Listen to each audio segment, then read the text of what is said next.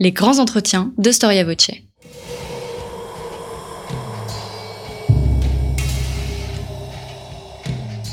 Une émission de la rédaction de Storia Voce.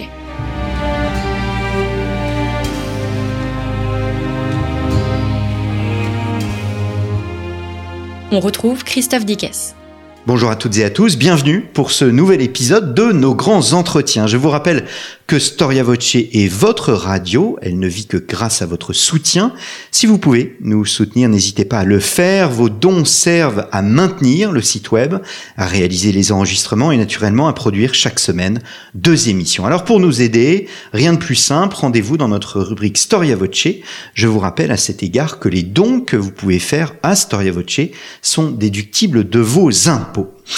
Il n'avait même pas quatre ans quand euh, les armées étrangères ont envahi le sol français. Pourtant, son père Napoléon avait souhaité faire de lui un héritier, un héritier au trône impérial.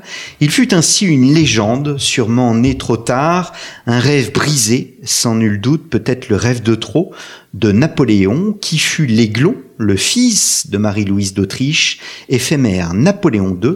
C'est ce que nous allons voir, c'est ce que nous allons découvrir avec Laetitia De Witt. Laetitia De Witt, bonjour. Bonjour. Je suis très très heureux de vous retrouver à ce euh, micro. Nous avons, vous et moi, une ancienne vie puisque nous avons été tous les deux journalistes à Canal Academy. C'est toujours un plaisir de vous retrouver. Euh, Laetitia, vous avez publié une biographie en 2007 très remarquée sur le prince Victor Napoléon et vous venez de publier euh, chez Talandier, donc l'aiglon, le rêve brisé de euh, Napoléon. Alors, dans la grande généalogie de Napoléon, vous vous intéressez au fond à des hommes, on va dire, de côté, des ectoplasmes, dit Jean Tullard. D'où vient cet intérêt? Je dirais que c'est un peu le hasard au départ. Le, dans le cas du prince Victor Napoléon, c'était dans le cadre d'une thèse euh, avec Jean Tullard, en effet.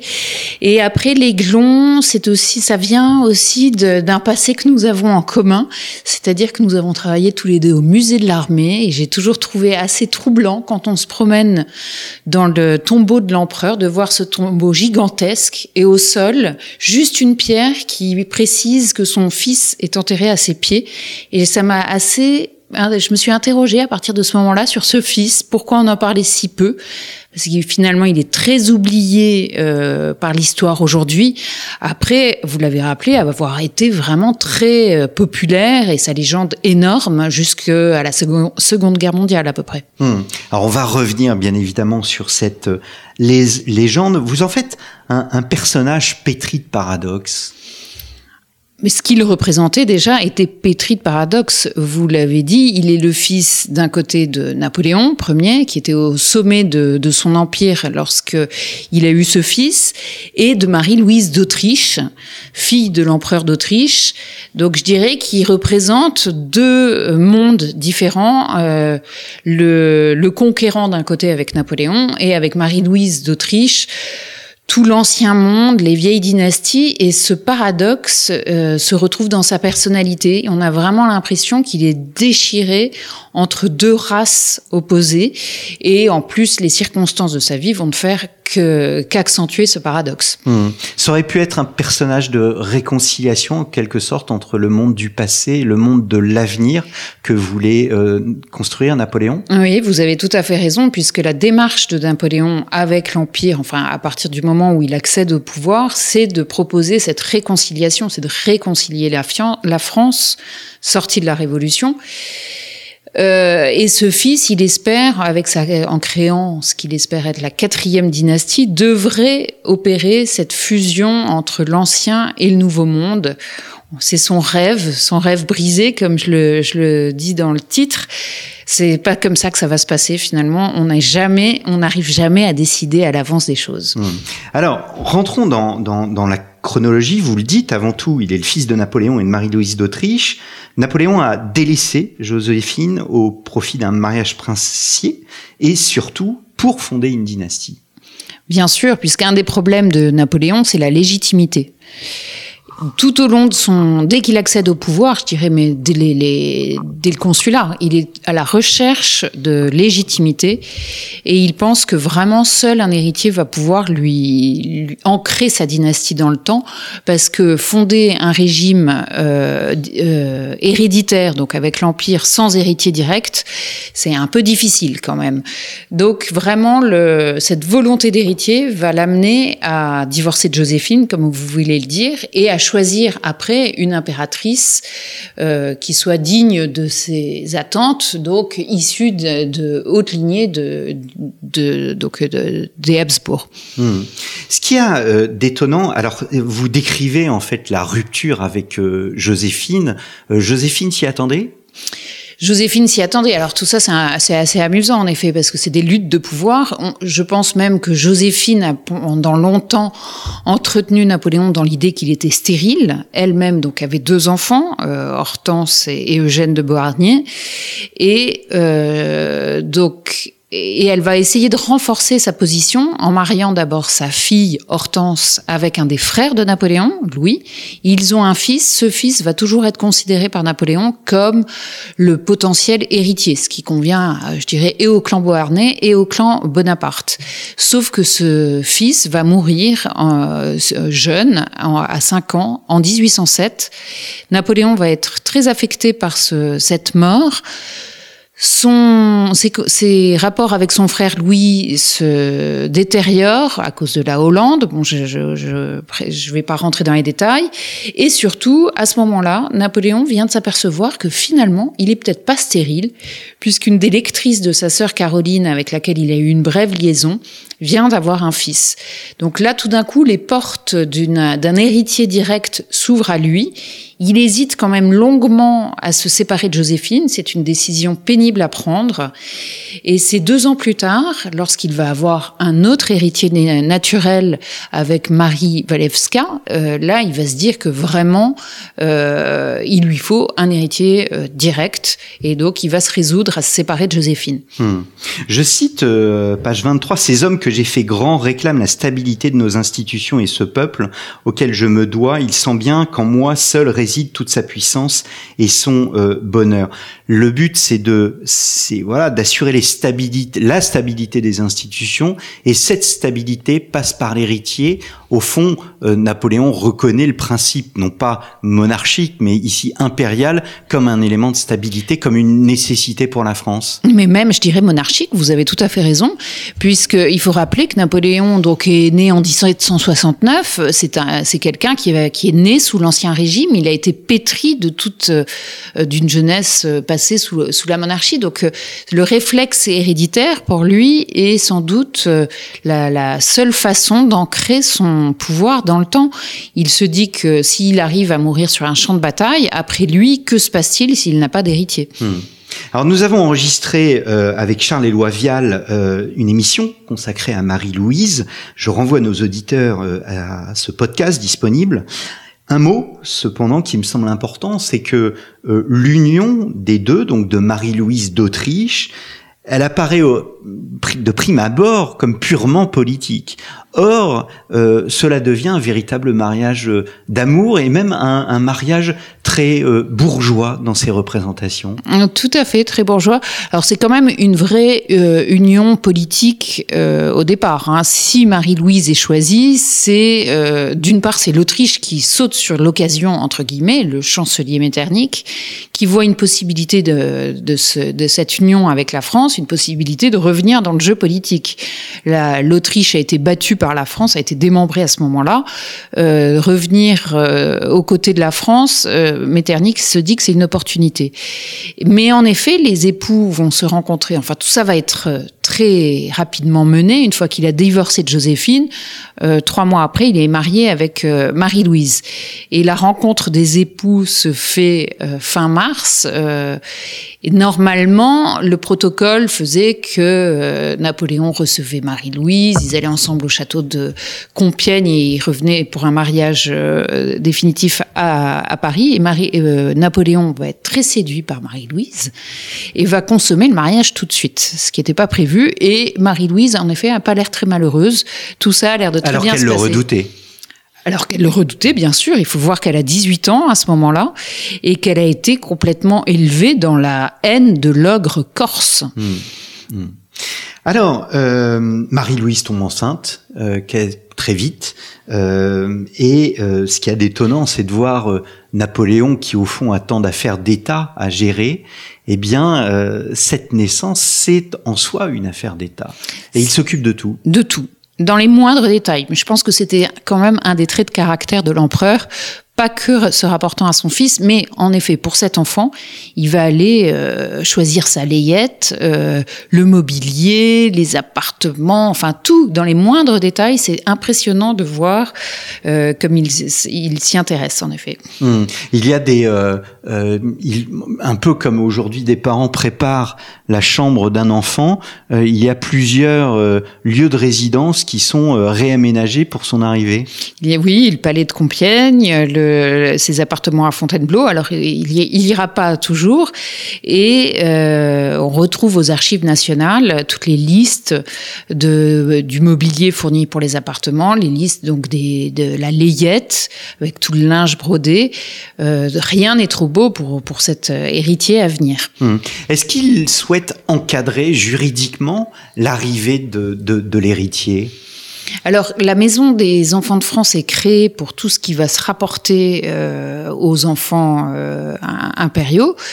Et donc, cette Maison des enfants de France est, est dirigée par une gouvernante, euh, une gouvernante issue de l'Ancien Régime, la comtesse de Montesquieu, on, va le voir. Est-ce que c'est encadré par, des, par un domaine juridique particulier? Non, je pense Mais le, le, but, c'est pas de... À un moment, vous, vous, vous présentez le fait qu'il prévoit même euh, un sacre non seulement à Notre-Dame de Paris, mais aussi à Rome, ce qui est tout un symbole. Alors on n'en a pas encore parlé, mais l'héritier impérial est titré roi de Rome avant même sa naissance, euh, ce choix de, roi de Rome avait été euh, fait pour marquer la domination de Napoléon sur Rome et rappeler que le pouvoir du pape était bien que spirituel.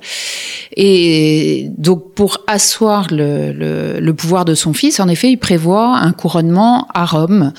Et il va prévoir un couronnement en France. Euh, on va peut-être en, en, parler euh, un peu plus tard, parce que le, le, roi de Rome vit trois ans donc en France avant de quitter, euh, avant de partir pour l'Autriche. Et au cours de ces trois années, il y a un événement qui marque vraiment ces années françaises et qui me paraît très très important, c'est l'affaire Mallet.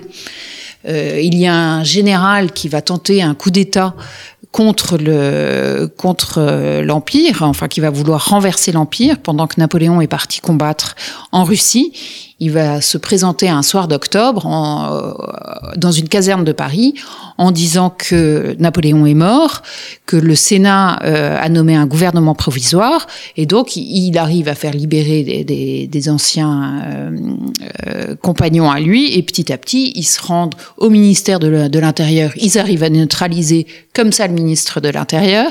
Pareil, à la, le préfet de la police secrète des Marais ne leur dit bien sûr, ah ben très bien, en une ou deux heures, ils arrivent à neutraliser quasiment Paris. Il y a juste un petit couac après quand ils se présentent à la préfecture de police de non au gouvernement militaire de, Paris plutôt. Le, préfet de police au contraire lui aussi euh, ne met pas en doute ça. C'est que lorsqu'ils vont aller euh, au gouvernement militaire de Paris que ça se passe un peu moins bien, que là on leur demande des papiers, on demande au général Mallet euh, une preuve de ce qu'il avance, il panique un peu, il va tirer dans la mâchoire du pauvre général Hulin qui était gouverneur euh, de, Paris, de militaire de Paris à ce moment-là et qui va avoir le surnom de bouffe la balle après puisqu'il aura la mâchoire complètement éclatée.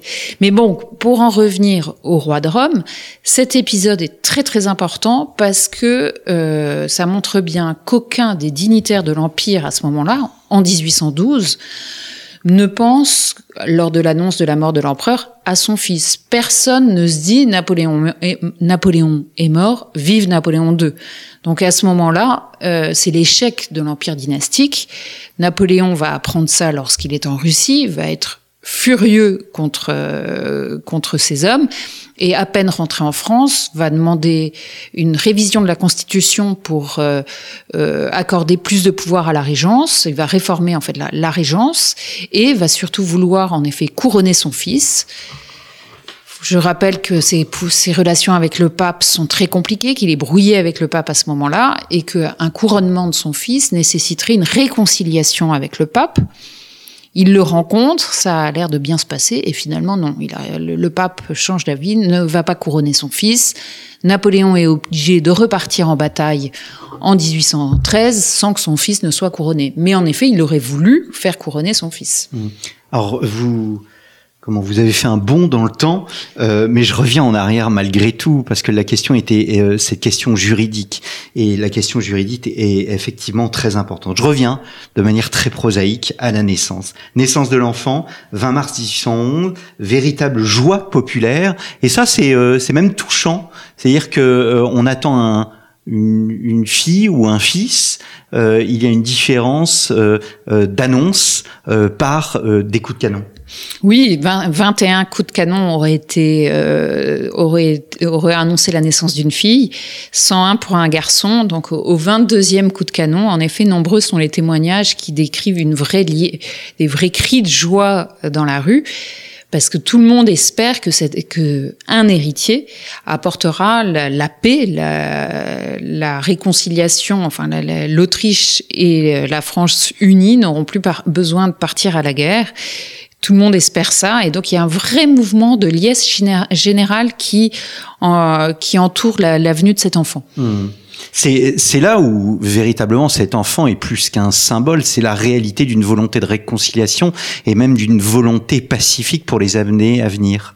Tout à fait. Alors rapidement, là, ça ne se présente pas comme ça, euh, puisque l'enfant naît euh, le 20 mars 1811, comme vous l'avez rappelé, et le baptême est prévu euh, pour le mois de juin. Napoléon veut faire de ce baptême une sorte de mini-sacre, entre guillemets.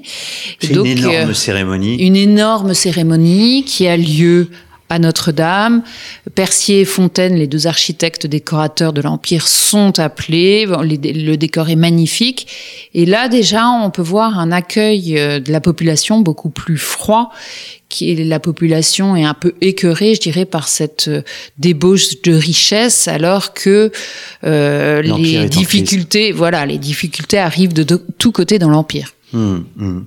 Alors euh, immédiatement, euh, évidemment, Napoléon se sert de l'enfant comme un, c'est horrible que de le dire, mais comme un outil de propagande.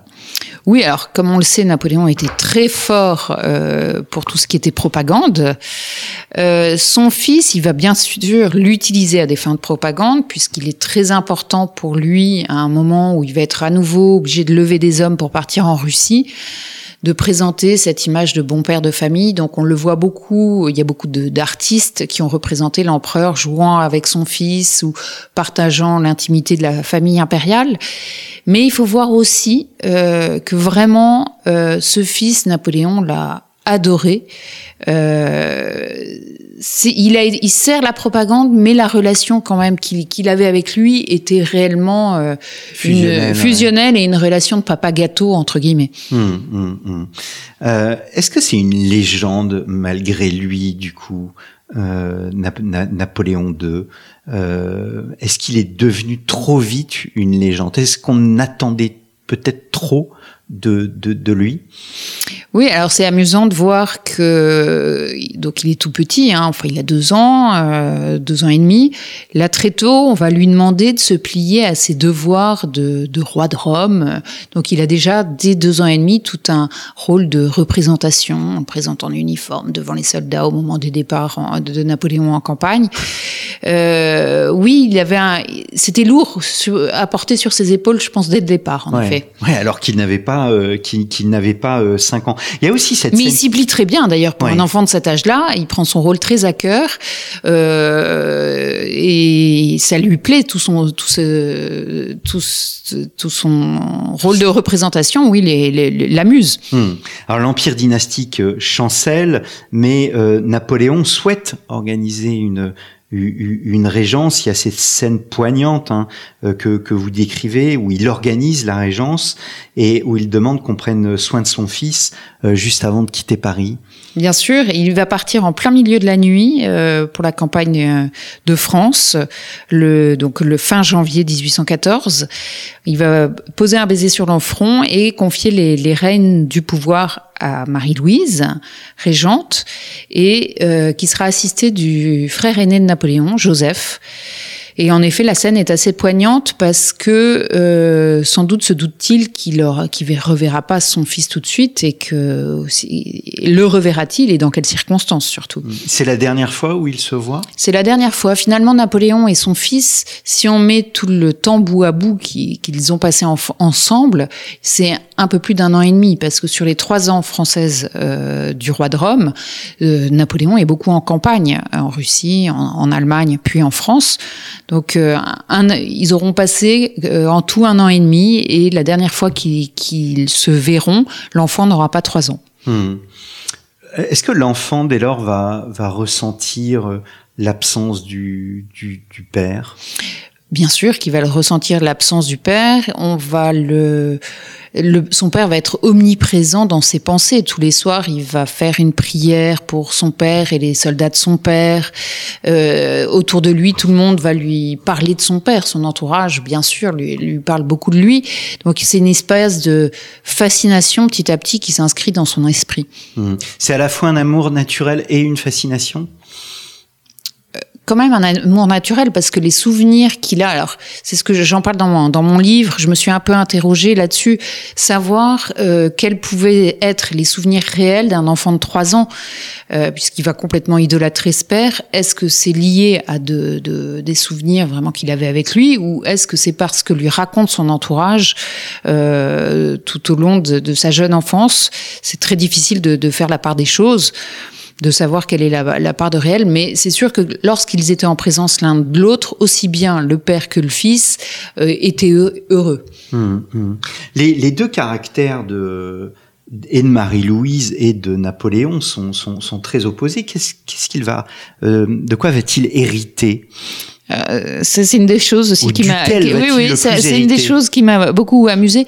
L'historiographie française, euh, en grande partie, va toujours présenter le fils de Napoléon comme une victime de l'Autriche, euh, qui a une mère euh, qui va l'abandonner. donc on est toujours, on va le présenter comme un prince autrichien. Son physique blond, ses yeux bleus, fait que finalement un être fragile qui a hérité de peu de qualité de son père.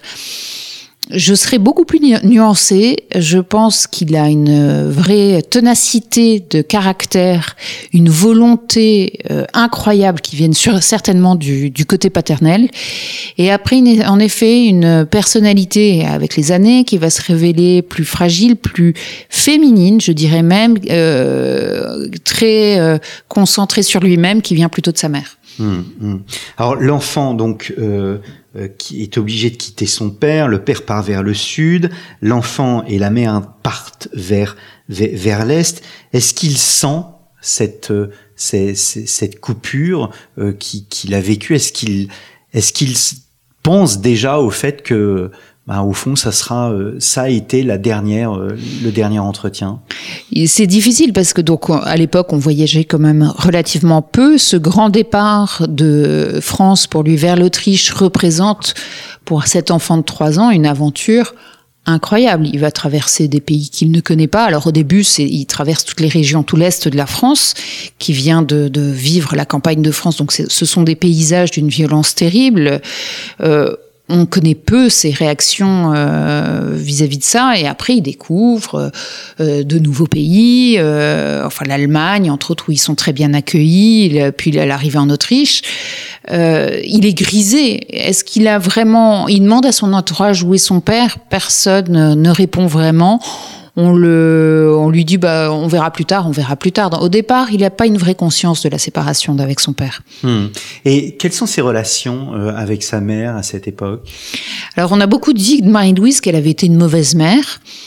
Euh, je dirais que c'est plus nuancé que ça. Sous l'Empire, l'étiquette était tellement lourde qu'elle a été bien sûr écartée un peu de son fils, qu'elle en a été la première à en souffrir. Et lorsque l'Empire s'écroule, on lui a beaucoup reproché de ne pas avoir euh, suivi Napoléon, de ne pas avoir rejoint Napoléon qui était à Fontainebleau.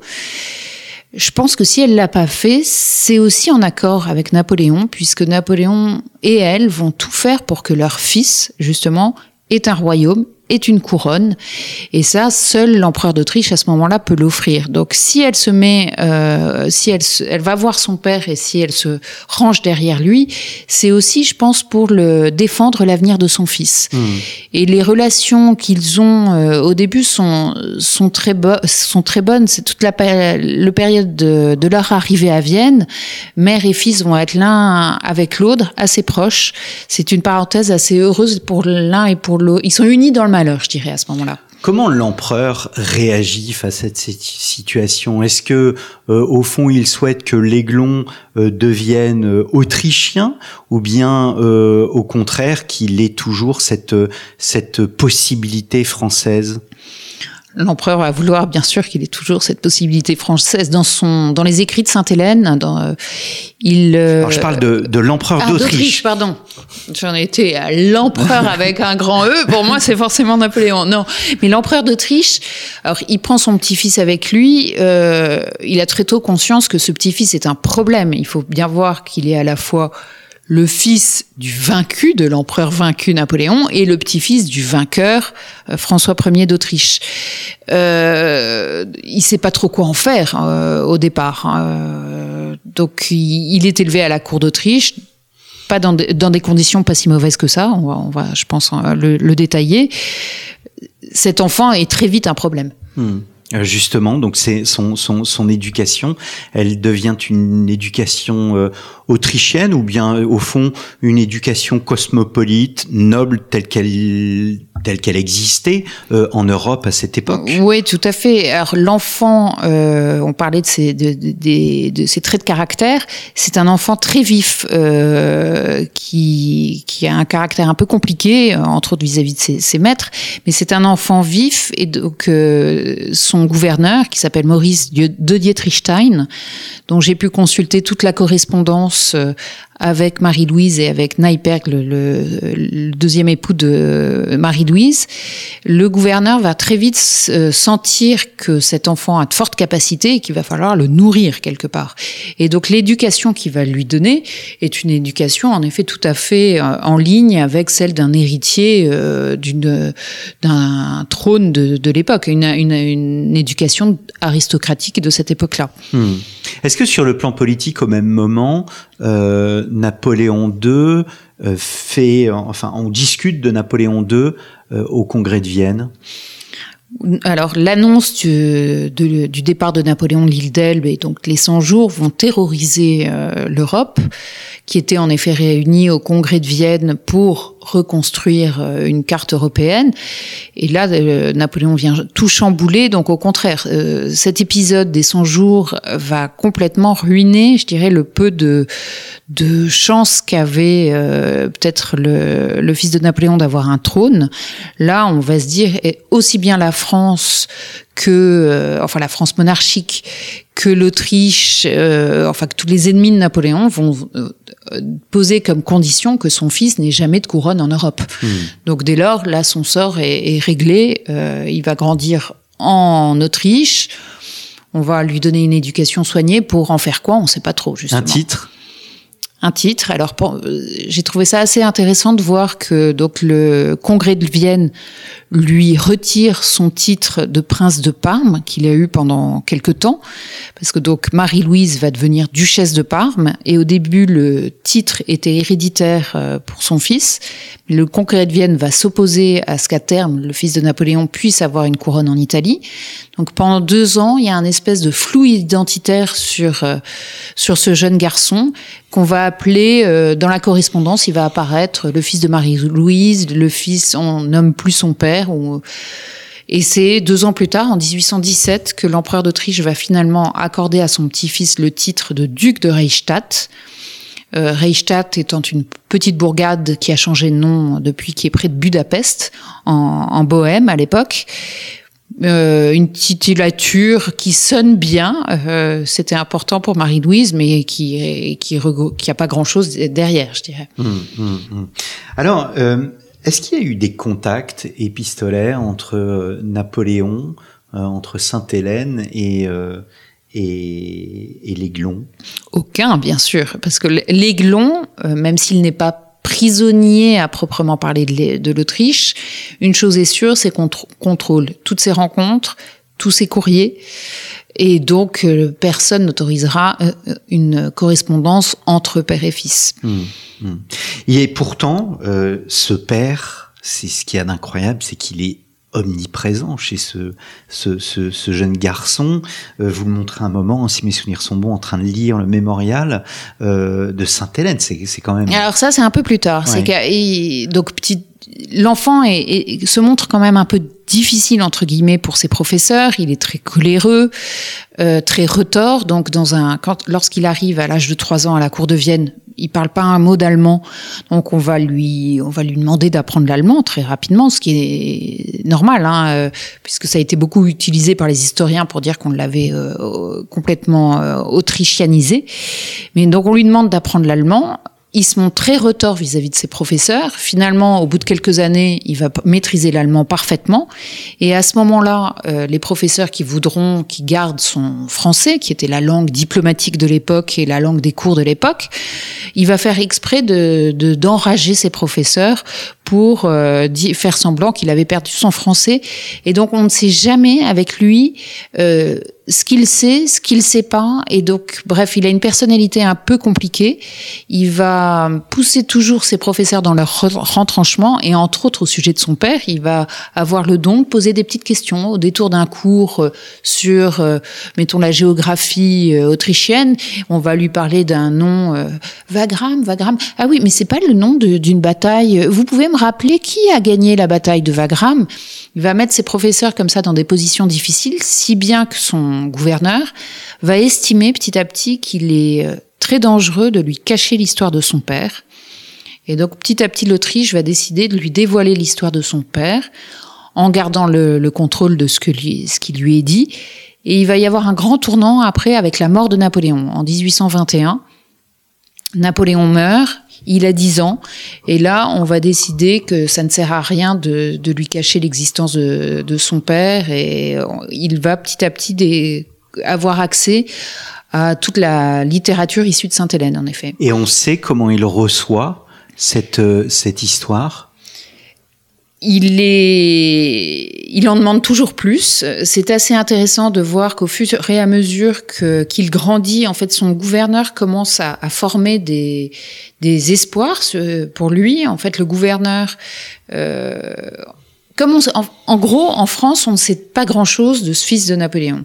Donc les fantasmes commencent à naître, on commence à dire qu'il est euh, prisonnier de l'Autriche, ce qui revient euh, aux oreilles du, gouverneur, qui veut pas du tout passer pour un geôlier, et qui du coup va montrer au contraire que non, il n'est pas retenu prisonnier, qu'on lui montre l'histoire de son père, et aussi euh, il veut montrer à quel point il souhaite délivrer à son élève la meilleure éducation. Et petit à petit, Napoléon va même être l'exemple à suivre, je dirais, pour stimuler l'ambition de son élève. Le gouverneur va se servir de, Napoléon. Hmm. Est-ce que euh, vous évoquiez sa mère tout à l'heure euh, Est-ce qu'il se raccroche à sa mère? Est-ce que sa mère euh, l'aide dans cette euh, ce qu'on appellerait de façon très contemporaine cette cette résilience. Euh, ce qui m'étonne quand, quand, quand je vous ai lu, c'est que euh, de 1816 à 1832, il se voit, vous dites que 15 mois. Marie-Louise a été en effet qualifiée de mauvaise mère, comme je le, je le rappelais tout à l'heure, parce que ce qu'on lui reproche principalement, c'est que bien avant la mort de Napoléon, elle s'installe dans ses États de Parme et elle part dans ses États de Parme avec le général von Neiperg, euh, avec lequel elle va avoir deux enfants qu'elle va épouser donc euh, secrètement. Elle va avoir deux enfants avec lui avant même la mort de l'empereur. Donc elle va avoir une euh, vie qu'elle ne peut avouer à son fils. Donc déjà, euh, si elle se rend que huit fois entre 1816 et 1830 en 32 en Autriche pour voir euh, le duc de Reichstadt, c'est parce que déjà il y a deux fois où elle est en deux années où elle est enceinte, donc elle vient pas. Après, elle a je sais pas quoi. Elle va avoir cette vie familiale euh, avec euh, ses enfants euh, illégitimes qu'elle voudra masquer euh, au duc de Reichstadt, donc elle, elle va venir peu en Autriche.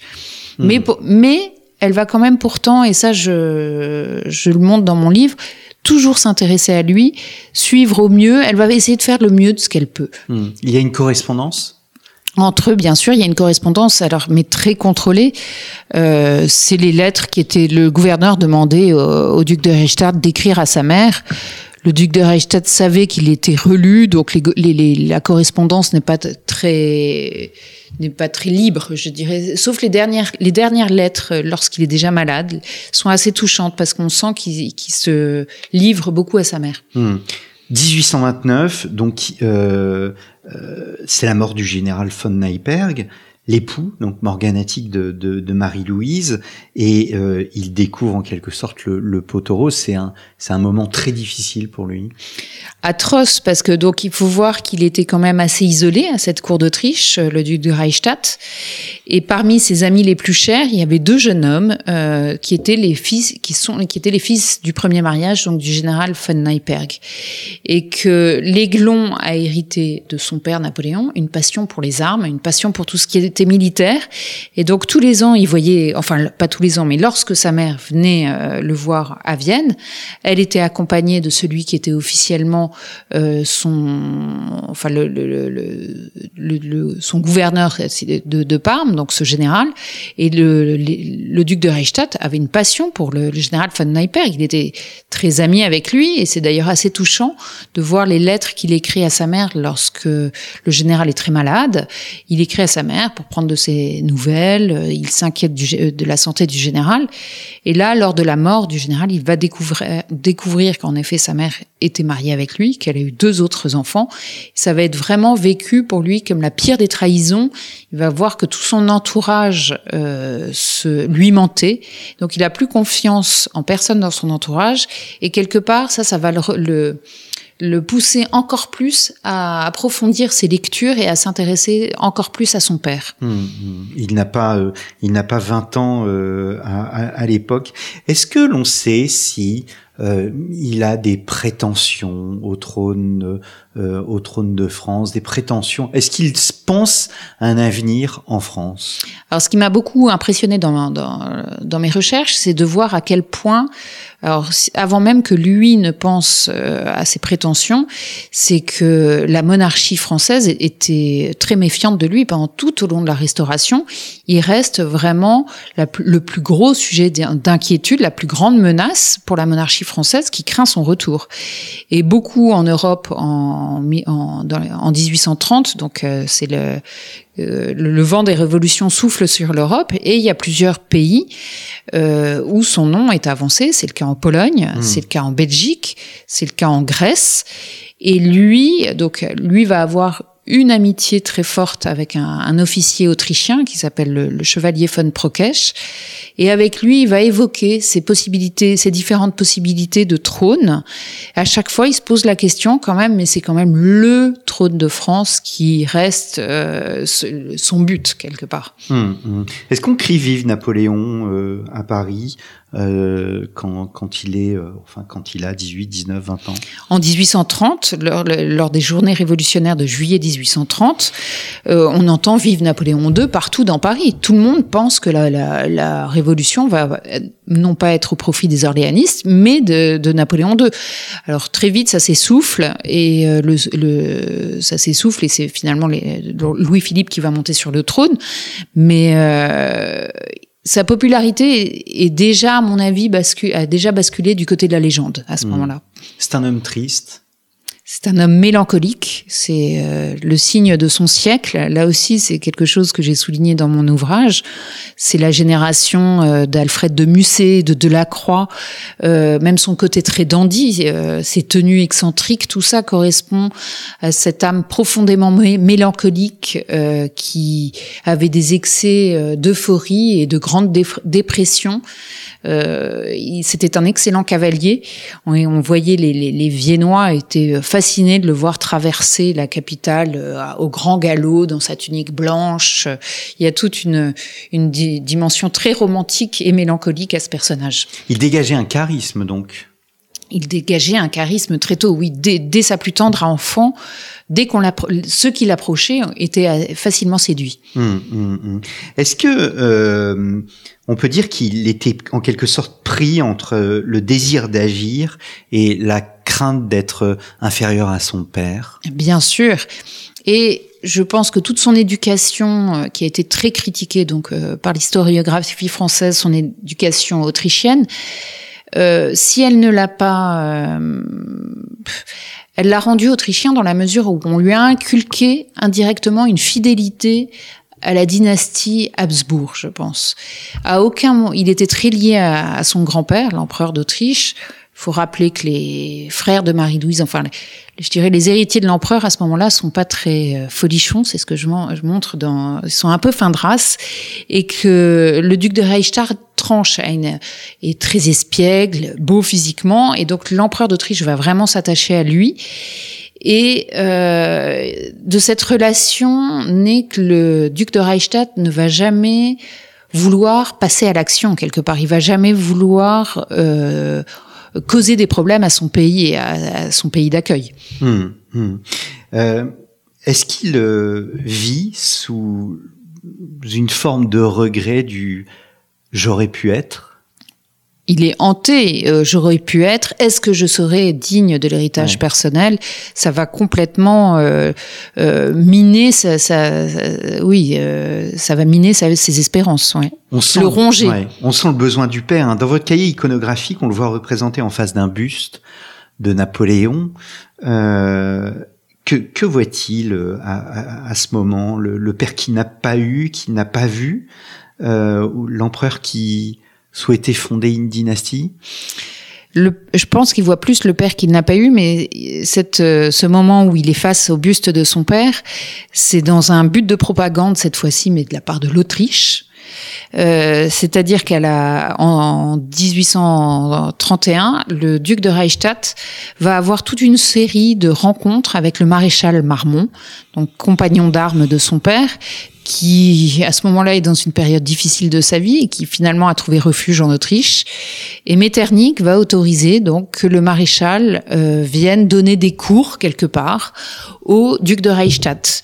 Et c'est une démarche de l'Autriche pour justement faire taire euh, les, la légende qui commence à dire qu'on retient le, le, fils de Napoléon prisonnier. Là, on, on montre au contraire qu'on lui dévoile l'histoire de son père, qu'il a le droit de rencontrer le maréchal Marmont et donc, pour remercier le maréchal Marmont de, de ses entretiens, il y a cette gravure qui va lui être offerte, en effet, où, on, où il est présenté devant le buste de son père. Hum, hum. Alors il y a bien d'autres épisodes, sa carrière militaire, etc. Je renvoie nos auditeurs à, à votre euh, à, à, votre ouvrage. Euh, un mot peut-être sur sa mort parce que il meurt très jeune. Il meurt très jeune de tuberculose. Là aussi, la cause de sa mort a donné lieu à, des histoires très farfelues. C'est un personnage, en fait, sur lequel beaucoup de légendes, de mythes se, euh, ont existé, ont été construites. Ses relations avec les femmes ont aussi alimenté bien, bien des ragots entre guillemets.